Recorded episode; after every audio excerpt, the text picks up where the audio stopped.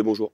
Christophe, Adrien Chantegrelet du Parisien. Ce déplacement à Marseille, c'est un match un petit peu particulier pour vous, car euh, si on enlève le costume d'entraîneur du PSG, vous avez grandi à Marseille, vous avez joué pour l'Olympique de Marseille. Euh, si on met de ce côté euh, PSG en tant qu'homme, comment vous vivez ce, retour à Marseille, une ville que vous connaissez bien, un club que vous connaissez bien?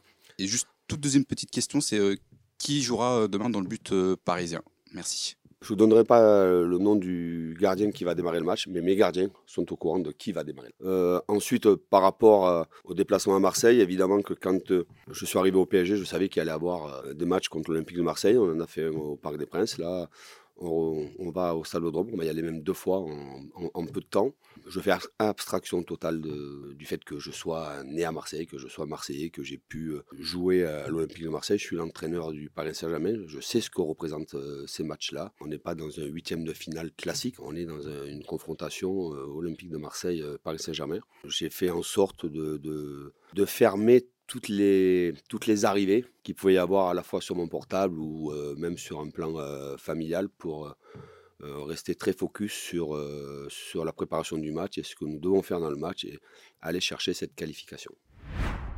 Christophe, bonjour. Nicolas Paillard d'Infosport Plus et de Canal. Est-ce qu'on peut avoir des nouvelles de l'infirmerie du PSG avant cette euh, semaine décisive? Et est-ce que vous pouvez nous en dire un peu plus sur les retours de Neymar, de Verratti? C'était une suspension, mais il était blessé récemment.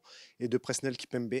Merci seront disponibles pour euh, le déplacement de Marseille Renato Sanchez qui a été victime d'une lésion euh, de l'ischio-jambier je, je, pense, donc avec euh, quelques semaines euh, d'arrêt. Concernant euh, Marco Verratti, il est opérationnel disponible. Né est disponible aussi. Sergio Ramos est disponible.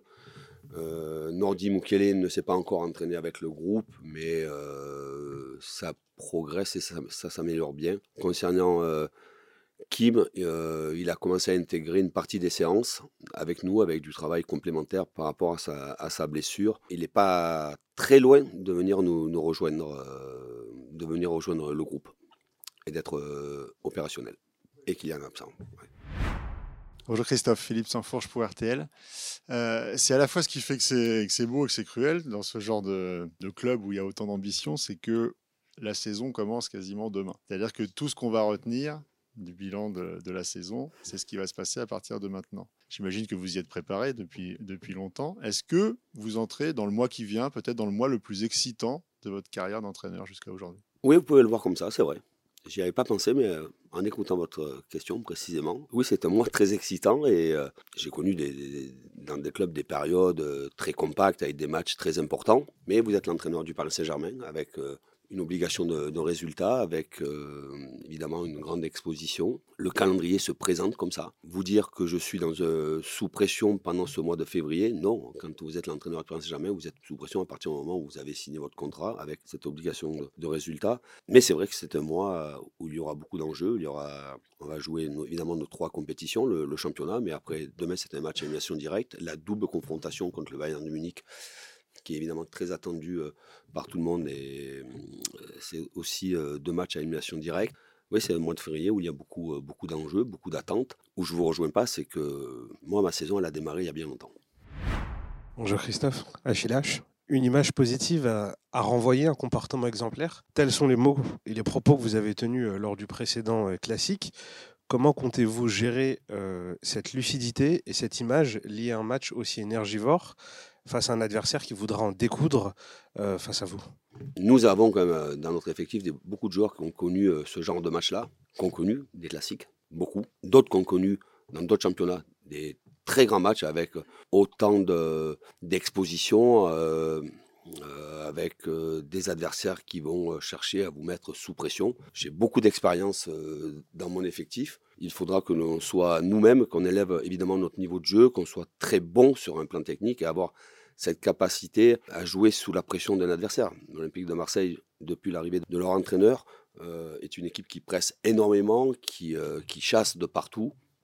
Il faudra résister à cette pression-là, ne pas dégager le ballon, avoir le plus souvent possible le ballon dans les pieds. Nous avons ces caractéristiques dans, dans notre équipe et pour pouvoir après bénéficier des espaces qui vont se présenter. Et après, concernant euh, le contexte, tous mes joueurs ont connu euh, ce genre de match-là. Bonjour Christophe, Arthur Perrault, RMC Sport. Une question un peu dans le prolongement de, celles qui viennent d'être posées par mes, par mes confrères. Euh, concernant la gestion des émotions, euh, on parle beaucoup d'énergie, de ces moments importants. Euh, comment vous, vous travaillez cela? Est-ce que vous faites passer un, message en particulier à vos joueurs? On sait que ça a pu toucher ce club par le passé. On parle des éliminations en Ligue des Champions.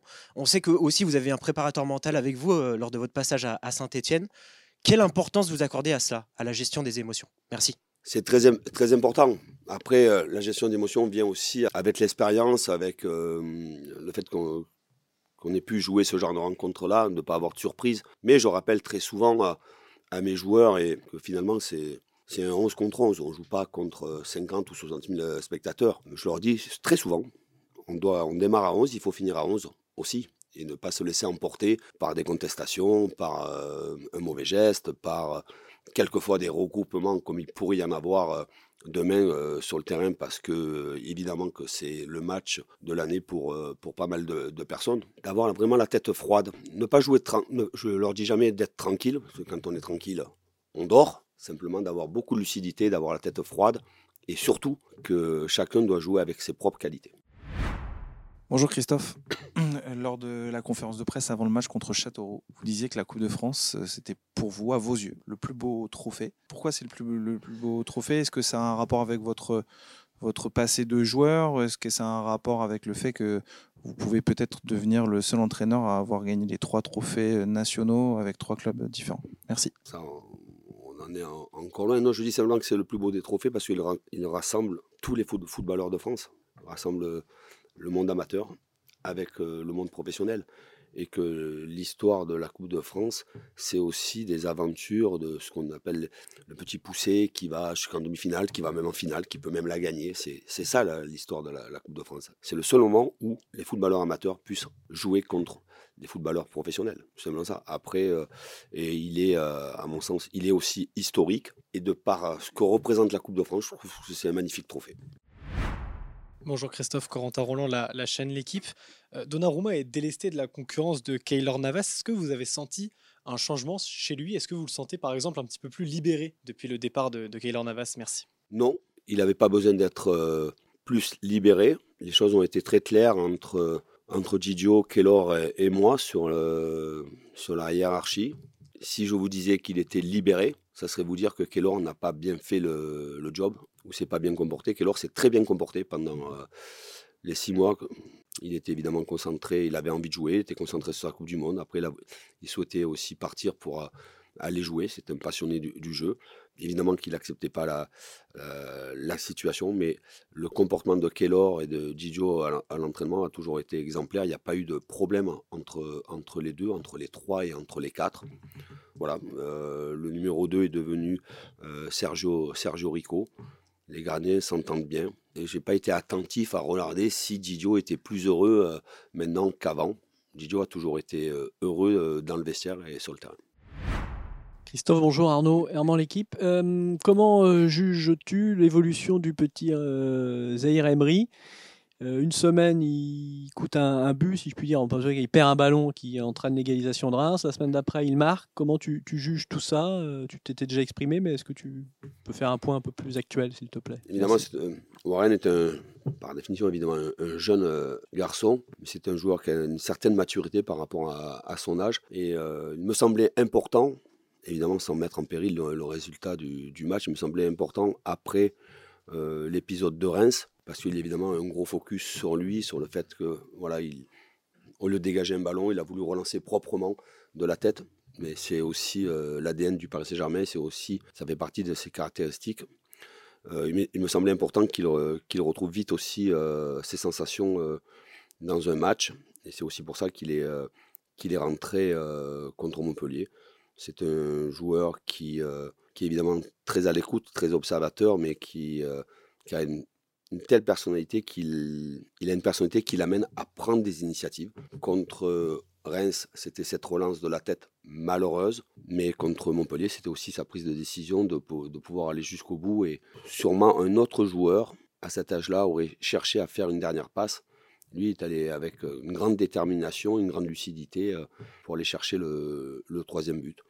Il évolue bien, il est, euh, il est très très proche du niveau des milieux de terrain que nous avons, euh, de, nos, milieux de terrain confirmés.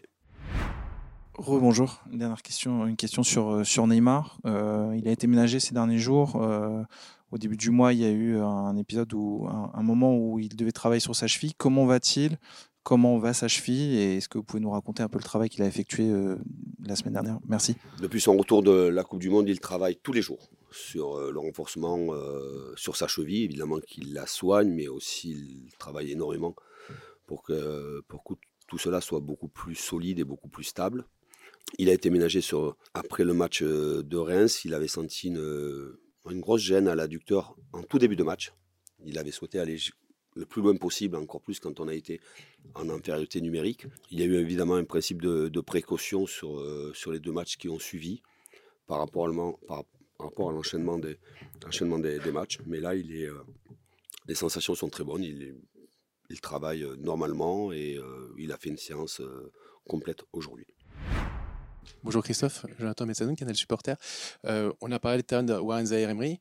El Shaddai Bichabou aussi est rentré rapidement euh, lors de la dernière rencontre et a fait même une très bonne entrée. Est-ce que vous pensez qu'aujourd'hui, il a la capacité de démarrer un match comme celui contre Marseille demain en Coupe de France avec l'ambiance particulière qu'on connaît euh, au stade Vélodrome?